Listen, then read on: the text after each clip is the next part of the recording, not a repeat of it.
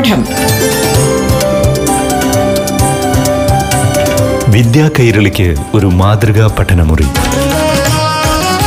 പാഠം. നമസ്കാരം പ്രിയ കൂട്ടുകാരെ. പാഠം റേഡിയോ ക്ലാസ് മുറിയിൽ ഇനി ഏഴാം ക്ലാസ്സിലെ മലയാളം ക്ലാസ് കേൾക്കാം. പാഠഭാഗങ്ങളിലെ പുത്തൻ അറിവുകളുമായി അധ്യാപകനും പ്രശസ്ത പ്രഭാഷകനുമായ ഡോക്ടർ മനോജ് എസ് മംഗലത്ത് നിങ്ങൾക്കൊപ്പം ചേരുന്നു.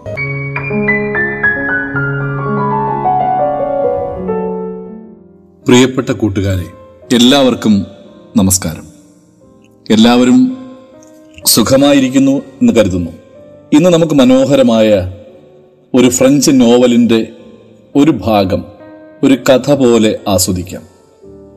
വിശ്വവിഖ്യാതമായ ജീൻ ക്രിസ്റ്റഫ് എന്ന ഫ്രഞ്ച് നോവലിനെ അടിസ്ഥാനപ്പെടുത്തിയുള്ള ഒരു പാഠമാണ് ഇന്ന് നമ്മൾ പഠിക്കുന്നത്.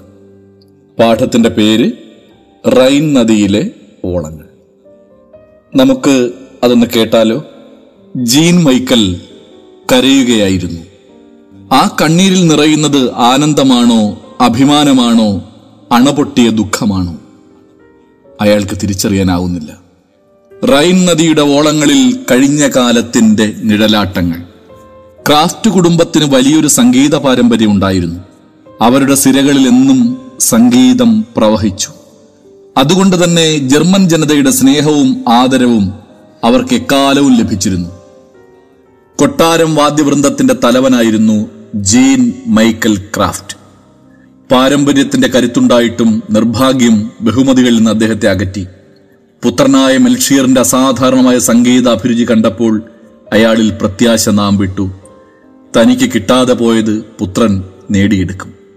മകന് അവൻ ഇഷ്ടപ്പെട്ട പെൺകുട്ടിയെ തന്നെ അയാൾ വിവാഹം കഴിച്ചു കൊടുത്തു.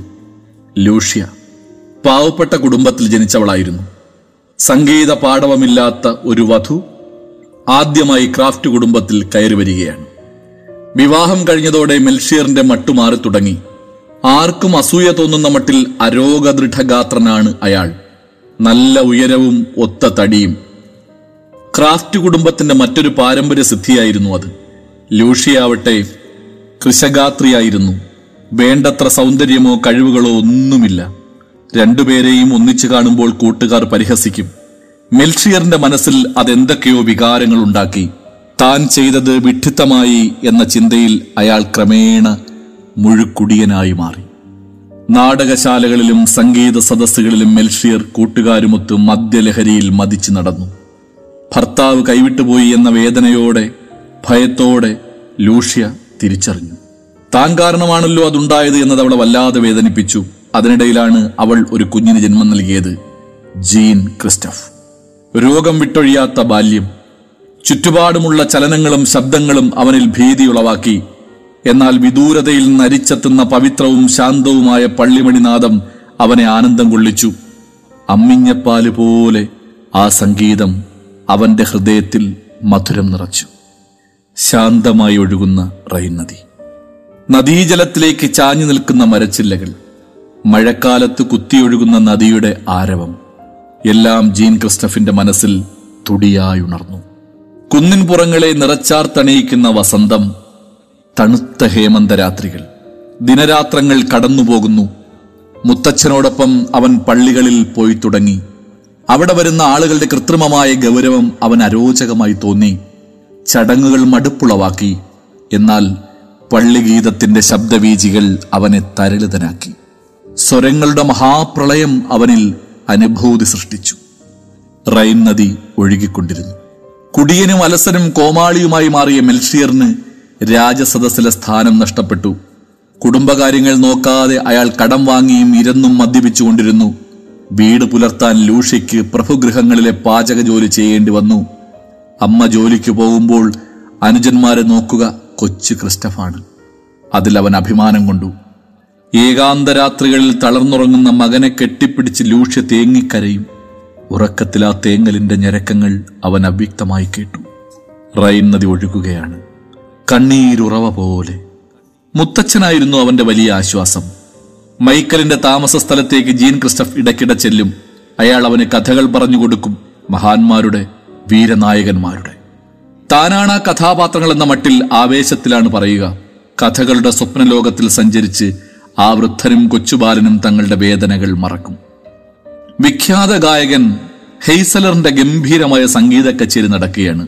ഓർക്കസ്ട്രയിൽ മൈക്കലിനും മെൽഷീറിനും പങ്കെടുക്കാൻ അവസരം കിട്ടി. സംഗീതത്തിന്റെ മാസ്മരിക ലോകം അന്നാണ് ക്രിസ്റ്റഫിന്റെ മുന്നിൽ തുറക്കപ്പെട്ടത്. അഭൗമമായ ഏതോ ഒരു ലോകത്തെത്തിപ്പെട്ടതുപോലെ അവന് തോന്നി. രക്തത്തിൽ അലിഞ്ഞുകിടന്ന സംഗീതം അവന്റെ ധമനികളിൽ ഊർജപ്രവാഹമായി. നാദങ്ങളുടെ ചിറകിലേറി സംഗീതത്തിന്റെ വിഹായസിൽ വെൺമേഘത്തെപ്പോലെ അവന്റെ മനസ്സ് പാറി നടന്നു. രാത്രിയിലെ സൽക്കാരവേളയിൽ മുത്തച്ഛൻ അവനെ ഹേസലർക്ക് പരിചയപ്പെടുത്തി. അദ്ദേഹം അവന്റെ തലയിൽ കൈവച്ചനുഗ്രഹിച്ചു വീട്ടിൽ തിരിച്ചെത്തിയപ്പോൾ തന്റെ പഴയ പിയാനോ മുത്തച്ഛൻ ക്രിസ്റ്റഫിന് സമ്മാനിച്ചു. ആനക്കൊമ്പ് കൊണ്ടുള്ള അതിന്റെ കട്ടകളിൽ അവൻ വിരലമർത്തി മന്ത്രമധുരമായ പലതരം സ്വരങ്ങൾ അതിൽ നിന്ന് പുറപ്പെട്ടു. ആ നാദപ്രപഞ്ചത്തിൽ കൊച്ചു ക്രിസ്റ്റഫ് ഒഴുകി നടന്നു. അപ്രതീക്ഷിതമായി മകന്റെ സംഗീതവാസന മെൽഷിയറിന്റെ ശ്രദ്ധയിൽപ്പെട്ടു. അയാൾ അവനെ സംഗീതം പഠിപ്പിക്കാൻ തുടങ്ങി. അതൊരു പീഡനമായിരുന്നു. അവന്റെ ഉത്സാഹം കെട്ടു തുടങ്ങി. അവൻ പിയാനോ വെറുത്തു. മുത്തച്ഛന്റെ വീട്ടിലെത്തുമ്പോൾ അവന്റെ മനസ്സ് സ്വസ്ഥമാകും. മൂളിപ്പാട്ടുകൾ പാടിക്കൊണ്ട് അവൻ അവിടെ ചുറ്റിത്തിരിയും. മൈക്കൽ അവനെ ശ്രദ്ധിക്കുന്നുണ്ടായിരുന്നു. ആ ഗാന സൗകുമാര്യം അയാളെ ആകർഷിച്ചു. റൈൻ നദി ഒഴുകുകയാണ്. സ്വച്ഛമായി ശാന്തമായി. ഒരു ദിവസം മൈക്കൽ ക്രിസ്റ്റഫിനെ അടുത്ത് വിളിച്ചു ഒരു പുസ്തകത്തിലെ പേജ് നീട്ടി അതിലെ പാട്ട് പിയാനോയിൽ വായിക്കാൻ പറഞ്ഞു. പിയാനോ വായിച്ചുകൊണ്ടിരിക്കെ പരിചിതമായ ഏതോ ഒരു ലോകത്തെത്തിപ്പെട്ടതുപോലെ അവന് തോന്നി എവിടെയോ കേട്ടുമറന്ന ഗാനം. എവിടെ നിന്നെന്ന് പിടികിട്ടുന്നില്ല. പുഞ്ചിരിച്ചുകൊണ്ട് മുത്തച്ഛൻ ആ നോട്ട്ബുക്കിന്റെ പുറംചട്ട അവന് കാണിച്ചു കൊടുത്തു. വടിവത്ത കൈപ്പടയിൽ അതിൽ എഴുതിയിരുന്നു ശൈശവത്തിന്റെ ആനന്ദം ജീൻ ക്രിസ്റ്റഫ് ക്രാഫ്റ്റ്. ആഹ്ലാദവും അമ്പരപ്പും കൊണ്ട് അവൻ നിശ്ചലനായി. മൂളി നടന്ന പാട്ടുകൾ അവൻ അറിയാതെ മുത്തച്ഛൻ കുറിച്ചിടുകയായിരുന്നു. അവ മനോഹരമായി എഴുതി ചേർത്തൊരു പുസ്തകമാക്കിയിരിക്കുന്നു. മുത്തച്ഛനും കൊച്ചുമകനും പരസ്പരം കെട്ടിപ്പിടിച്ച് പൊട്ടിക്കരഞ്ഞു. റൈൻ നദി ഒഴുകുകയാണ്. ഓളം വെട്ടി ചിന്നിച്ചിതറി ആർത്തുചിരിച്ച്. മകന്റെ ഗാനരചനാ വൈഭവത്തിൽ മെൽഷിയർ ആദ്യമാദ്യം വലിയ താല്പര്യം കാണിച്ചിരുന്നില്ല. ക്രമേണ അയാൾ അവന്റെ കഴിവിൽ അഭിമാനം കൊള്ളാൻ തുടങ്ങി. ആ ഗാനസമാഹാരം മഹാപ്രഭുവിന് സമർപ്പിച്ച് കച്ചേരി നടത്താൻ അയാൾ തീരുമാനിച്ചു. മുത്തച്ഛനും അച്ഛനും അവനെ അത്യാകർഷകമായി അണിയിച്ചൊരുക്കി നാടകശാലയിലേക്ക് ആനയിച്ചു. കച്ചേരി ആരംഭിക്കുകയാണ്. മഹാപ്രഭുവും മകളും മുന്നിലിരിക്കുന്നു. നാടകശാല പരിചിതമായിരുന്നെങ്കിലും തന്നെ ഉറ്റുനോക്കുന്ന നിരവധി കണ്ണുകൾ ക്രിസ്റ്റഫിനെ ഇത്തിരി പരിഭ്രമിച്ചു. എന്നാൽ പാടിത്തുടങ്ങിയതോടെ അവനെല്ലാം മറന്നു. അനിർവചനീയമായ ഏതോ ശക്തി അവനിൽ ഉയരിട്ടു. അവാച്യമായ നാദപ്രവാഹത്തിൽ വേദിയും സദസ്സും ലയിച്ചു. അതിഗംഭീരമായിരുന്നു അവസാന ഗാനം കച്ചേരി അവസാനിച്ചയുടൻ കടലിരമ്പം പോലെ കരഘോഷം ഉയർന്നു പൊങ്ങി പ്രതിമ പോലെ അവൻ നിശ്ചലനായി ഇരിപ്പിടത്തിൽ നിന്ന് എഴുന്നേറ്റ് ഓടി വന്ന മഹാപ്രഭു അവനെ വാരിയെടുത്ത് ചുംബിച്ചു. പ്രഭുകുമാരി അവനെ എടുത്ത് മടിയിലിരുത്തി അഭിനന്ദനത്തിന്റെ പുഷ്പവൃഷ്ടിയിൽ അവൻ മൂടിപ്പോയി. തിരക്കുകൾ ഒഴിഞ്ഞ് ശാന്തമായപ്പോൾ പ്രഭുകുമാരിയോട് അവൻ പറഞ്ഞു താൻ അവസാനം ആലപിച്ച ദീർഘമായ ഗാനത്തിലെ നാല് വരികൾ തന്റേതായിരുന്നില്ല. മുത്തച്ഛൻ എഴുതി ചേർത്തതായിരുന്നു. മുത്തച്ഛനായിരുന്നു തന്റെ പ്രചോദനമെന്ന്. പ്രഭുകുമാരി വൃദ്ധനെ മതിയാവോളം പുകഴ്ത്തി. അയാളും സഭയിൽ ബഹുമാനിതനായി.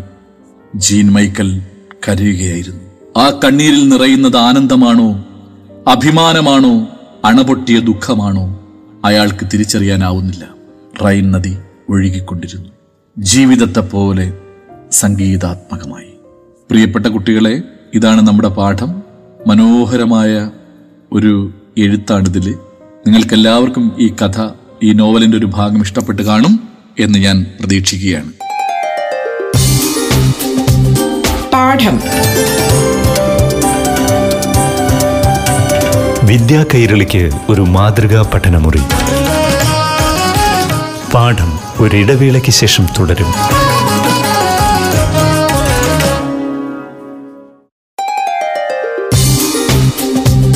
പാഠം. വിദ്യാ കൈരളിക്ക് ഒരു മാതൃകാ പഠനമുറി. പാഠം തുടരുന്നു. എല്ലാവരും പാഠം നന്നായി വായിക്കണേ.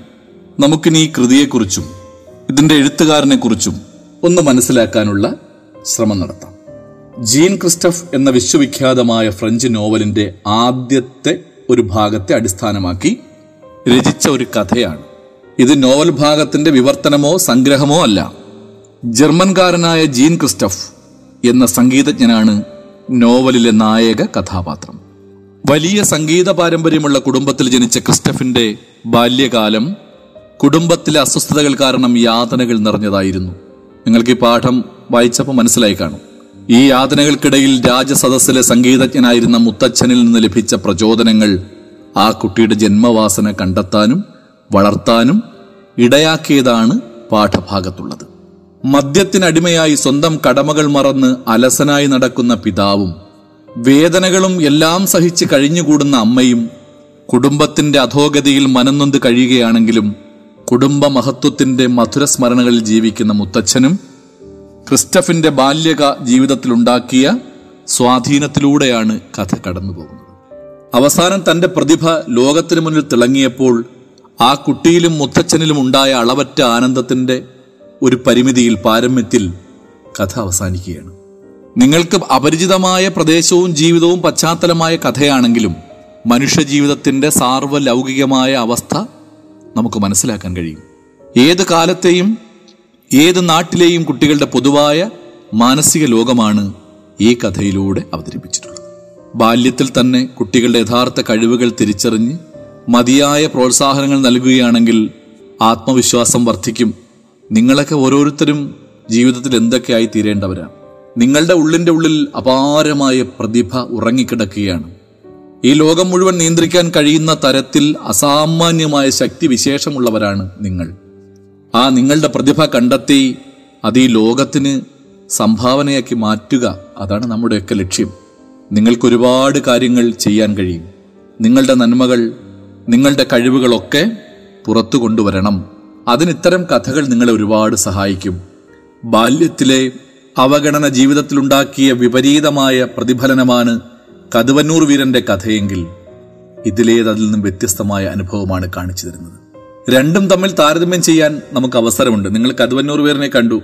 അവന്റെ കഴിവുകളൊക്കെ മുരടിച്ചുപോയി അവന്റെ പ്രതിഭയെ കണ്ടെത്താൻ കഴിഞ്ഞില്ല അവന്റെ അച്ഛന്. കുട്ടിക്കാലത്ത് തന്നെ അവന്റെ പ്രതിഭ ഇല്ലാതാക്കി മാറ്റി. അവനെ സ്നേഹിക്കാൻ ആരുമില്ലാതായി. ഈ രണ്ട് കഥകളും തമ്മിൽ നമുക്ക് താരതമ്യം ചെയ്യാവുന്നതാണ്. ഇവിടെ അതല്ല. ഇവരുടെ ഇല്ലായ്മകളും വല്ലായ്മകളും ഇവന്റെ അച്ഛന്റെ മദ്യപാനം ഒക്കെ ഉണ്ടായിട്ട് പോലും മുത്തച്ഛൻ ആ കുട്ടിയെ ഏറ്റെടുക്കുകയാണ്. അവന്റെ പ്രതിഭ കണ്ടെത്തുകയാണ്. വളരെ ത്യാഗപൂർണമായ ജീവിതം നയിച്ചുകൊണ്ട് ആ മുത്തച്ഛൻ ആ കുഞ്ഞിനെ എല്ലാ തരത്തിലുള്ള പ്രോത്സാഹനങ്ങളും നൽകി അവന്റെ ഉള്ളിൽ ഉറങ്ങിക്കിടക്കുന്ന ആ ചോദനയെ ആ വല്ലാത്ത കഴിവുകളെയെല്ലാം ഈ ലോകത്തിന് മുന്നിൽ തുറന്നു കാട്ടാൻ ആ മുത്തച്ഛൻ എടുത്ത ആ ഒരു പ്രയത്നം വളരെ വലുതാണ്. എല്ലാ വളർച്ചകൾക്ക് പിന്നിലും ഒരു വഴികാട്ടി ഉണ്ടാകും. നമ്മൾ ആരുടെ കാര്യം എടുത്താലും ഒരു പ്രോത്സാഹനം ഒരു കൈത്താങ്ങ് നിങ്ങളിലൊക്കെ നന്മകൾ പുറത്തു കൊണ്ടുവരാൻ ഒരാളുണ്ടെങ്കിൽ എത്ര കഷ്ടപ്പാടുകൾക്കിടയിലും നമ്മുടെ അപാരമായ കഴിവുകൾ എന്നായാലും പുറത്തു വരും എന്നുകൂടി ഈ പാഠം നിങ്ങളെ ഓർമ്മപ്പെടുത്തുന്നു. നമ്മളിലെ കഴിവുകൾ നമ്മൾ കണ്ടില്ല എന്ന് നടിക്കാതെ അവസരോചിതമായി കഠിനാധ്വാനത്തിലൂടെ അത് പുറത്തു കൊണ്ടുവരികയും ഈ ലോകം മുഴുവൻ അറിയിക്കുകയും ചെയ്യണം. അല്ലാതെ നമ്മൾ ഒരിക്കലും മടി പിടിച്ച് എനിക്ക് കഴിവില്ല കഴിവില്ല എന്ന് സ്വയം പഴിച്ചുകൊണ്ട് ജീവിക്കുന്നവരായി മാറരുത് നിങ്ങൾ ഓരോരുത്തരും. വല്ലാത്ത കഴിവുകൾ എല്ലാ കുഞ്ഞുങ്ങളുടെ ഉള്ളിലുമുണ്ട് ഒരു തരത്തിൽ അല്ലെങ്കിൽ മറ്റൊരു തരത്തിൽ. എല്ലാവരും പഠനത്തിൽ മാത്രം മിടുക്കരാകണമെന്നല്ല മറ്റൊരുപാട് കഴിവുകൾ നമ്മുടെ എല്ലാം ഉള്ളിലുണ്ട്. ഈ നോവലിനെ കുറിച്ച് നമുക്കൊന്ന് പറയാം. യൂറോപ്പിന്റെ ഇതിഹാസം എന്നാണ് ഈ കൃതി വിശേഷിപ്പിക്കപ്പെടുന്നത്. ആയിരത്തി തൊള്ളായിരത്തി നാല് മുതൽ ആയിരത്തി തൊള്ളായിരത്തി പന്ത്രണ്ട് വരെയുള്ള കാലം കൊണ്ട് പത്ത് വാല്യങ്ങളായാണ് ഈ കൃതി രചിച്ചത്. ജർമ്മനിക്കാരനായ ജീൻ ക്രിസ്റ്റഫ് എന്ന സംഗീതജ്ഞനാണ് ഇതിലെ നായക കഥാപാത്രം. മഹത്തായ സംഗീത പാരമ്പര്യമുള്ള ഒരു കുടുംബത്തിൽ ജനിച്ച ഈ പ്രതിഭ കലയുടെ വിളഭൂമിയായ പാരീസിലെത്തുന്നു. നാട്യങ്ങളുടെ ആ നഗരം ക്രിസ്റ്റഫിനെ കുഴപ്പങ്ങളിലെത്തിക്കുകയായിരുന്നു. ഫ്രാൻസ് വിട്ട് അയാൾ സ്വിറ്റ്സർലൻഡിലേക്ക് പോകുന്നു. ഒടുവിൽ പ്രശസ്തരും സർവാരാധ്യനുമായി ഫ്രാൻസിൽ തന്നെ തിരിച്ചെത്തുന്നു. ഇതിനിടയിൽ അയാളുമായി ഇടപഴകിയതും അയാളെ സ്വാധീനിച്ചതുമായ നിരവധി കഥാപാത്രങ്ങളും സ്ഥലങ്ങളും കഥയിൽ കടന്നുവരുന്നു. ശാന്തിക്കും മൂല്യങ്ങൾക്കും കലയ്ക്കും വേണ്ടിയുള്ള മനുഷ്യന്റെ യാത്രക്കിടയിലെ യാതനകളുടെയും അലച്ചിലുകളുടെയും കഥ കൂടിയാണിത്. മനുഷ്യവിദ്വേഷത്തിന്റെയും കൊള്ളരുതായ്മകളുടെയും ഇഴുകിപ്പിടിച്ച ഇരുളിനുപരി വിശ്വാസത്തിന്റെയും വിശുദ്ധിയുടെയും തെളിനാളം എല്ലാ സൗകുമാര്യങ്ങളുടെയും പ്രതീകമായി ഇവിടെ ഉയരുന്നു. സുശോഭനമായ ഭാവിയെക്കുറിച്ച് മനുഷ്യഹൃദയങ്ങൾ വഹിക്കുന്ന ധീരോദാത്ത സങ്കല്പത്തിന്റെ ദുഃഖാകുലമായ കഥയാണിത്. അനാഥമായ മാനവ ജീവിതത്തിന്റെ ഐതിഹാസികമായ ദുരന്തം എന്നാണ് പ്രൊഫസർ എസ് കെ വസന്തൻ ഈ കൃതിയെ വിലയിരുത്തിയത്. Olivier Sabine Louisa Michel Melchior Gracie Antoinette ഇങ്ങനെ നിരവധി കഥാപാത്രങ്ങൾ നിരവധി രാജകൊട്ടാരങ്ങൾ നാടകശാലകൾ പച്ചക്കുന്നുകൾ കൃഷിയിടങ്ങൾ എന്നിങ്ങനെ പല ഭാഗങ്ങളിലൂടെ ഈ കഥ കടന്നുപോകുന്നു. മനുഷ്യ മനസ്സിന്റെ എല്ലാ അവസ്ഥാവിശേഷങ്ങളും നിറയുന്ന ഒരു ക്ലാസിക് കൃതി കൂടിയാണ് ജീൻ ക്രിസ്റ്റഫ്. ഇത് ഇതെഴുതിയത് റൊനൈൻ റൊളാങ് എന്ന എഴുത്തുകാരനാണ്. പ്രസിദ്ധ ഫ്രഞ്ച് സാഹിത്യകാരനും സംഗീതജ്ഞനുമായ റൊമാൻ റൊളാങ് ആയിരത്തി എണ്ണൂറ്റി അറുപത്തി ആറ് ജനുവരി ഇരുപത്തി ഒമ്പതിന് ഫ്രാൻസിലെ ക്ലാമഡയിൽ ജനിച്ചു. മാതാവിൽ നിന്ന് പകർന്നു കിട്ടിയ സംഗീതകല ജീവിതമാർഗമായി. സംഗീതത്തിൽ ഗവേഷണങ്ങൾ നടത്തുകയും സോർബണിൽ സംഗീത കലാചരിത്ര കേന്ദ്രത്തിന് ഡയറക്ടറായി പ്രവർത്തിക്കുകയും ചെയ്തു. സംഗീതത്തിനു പുറമെ നാടകം നോവൽ ജീവചരിത്രം തുടങ്ങിയ സാഹിത്യ മേഖലകളിലേക്കും അദ്ദേഹത്തിന്റെ പ്രതിഭ കടന്നു ചെന്നു ഫ്രഞ്ച് വിപ്ലവത്തിൽ നിന്ന് ആവേശം ഉൾക്കൊണ്ട് നാടകങ്ങൾ രചിച്ചു. ഭാരതീയ തത്വചിന്ത റൊളാങ്ങിനെ ഏറെ സ്വാധീനിച്ചിരുന്നു. വിവേകാനന്ദനെയും രാമകൃഷ്ണ പരമഹംസരെയും ആദരിച്ചിരുന്ന ഇദ്ദേഹം മഹാകവി രവീന്ദ്രനാഥ ടാഗോർ മഹാത്മാഗാന്ധി എന്നിവരുമായി കൂടിക്കാഴ്ച നടത്തുകയും അവരുടെ സ്നേഹാദരങ്ങൾ പിടിച്ചുപറ്റുകയും ചെയ്തു. ആയിരത്തി തൊള്ളായിരത്തി പതിനഞ്ചിൽ ജീൻ ക്രിസ്റ്റഫിന് നൊബേൽ സമ്മാനം ലഭിക്കുകയുണ്ടായി. ഈ കൃതിക്ക് പുറമെ കോളാസ് ബ്രൂത്തോൺ ക്ലറാംബോ എന്നീ നോവലുകളും റൊളാങ്ങിന്റെതായിട്ടുണ്ട് Saint Louis the wolves the triumph of reason Georges Danton life of Beethoven Michelangelo Handel life of Tolstoy life of Ramakrishna life of Vivekananda ഇത് ഇന്റീരിയർ വോയേജ് എന്നിവയാണ് മറ്റ് പ്രധാന കൃതികൾ. ആയിരത്തി തൊള്ളായിരത്തി നാൽപ്പത്തിനാല് ഡിസംബർ മുപ്പതിന് റൊനൈൻ റൊളാങ് ഈ ലോകത്തോട് വിട പറഞ്ഞു. ജീവിതത്തിന്റെ വിവിധ ഘട്ടങ്ങളിലൂടെയുള്ള ഒരു യാത്രയാണ് ഈ നോവൽ. നമ്മളുടെ മനസ്സുകളിൽ ഉറങ്ങിക്കിടക്കുന്ന ശക്തിവിശേഷം കഴിവുകൾ. അത് ഊതിയുണർത്തി എങ്ങനെ ഒരു പ്രതിഭയായി തീരാം. അതിന് പിന്നിൽ മറ്റുള്ളവരുടെ പ്രോത്സാഹനം കൂടി ഉണ്ടായാൽ എന്ന് വളരെ മനോഹരമായി സുന്ദരമായി ഈ നോവലിൽ അദ്ദേഹം ആവിഷ്കരിച്ചിരിക്കുന്നു. ഈ കഥ വായിച്ചപ്പോൾ കേട്ടപ്പോൾ ജീൻ ക്രിസ്റ്റഫിനെ പോലെ നിങ്ങളും നിങ്ങളുടെ കഴിവുകൾ ഈ ലോകത്തിനായി പകർന്നു കൊടുക്കണം എന്നൊരു സന്ദേശം കൂടി ഈ പാഠത്തിനുണ്ട്. എന്റെ എല്ലാ പ്രിയപ്പെട്ട കുഞ്ഞുമക്കൾക്കും അങ്ങനെ ആയിത്തീരാൻ കഴിയട്ടെ. മിടുക്കന്മാരായ കലാകാരന്മാരും കലാകാരികളും ഒക്കെ ആയിത്തീരട്ടെ എന്ന് ആശംസിച്ചുകൊണ്ട് നമ്മുടെ ഇന്നത്തെ ക്ലാസ് ഇവിടെ പൂർണമാകുന്നു. നമസ്കാരം. പാഠം. വിദ്യാ കൈരളിക്ക് ഒരു മാതൃകാ പഠനമുറി. പാഠം.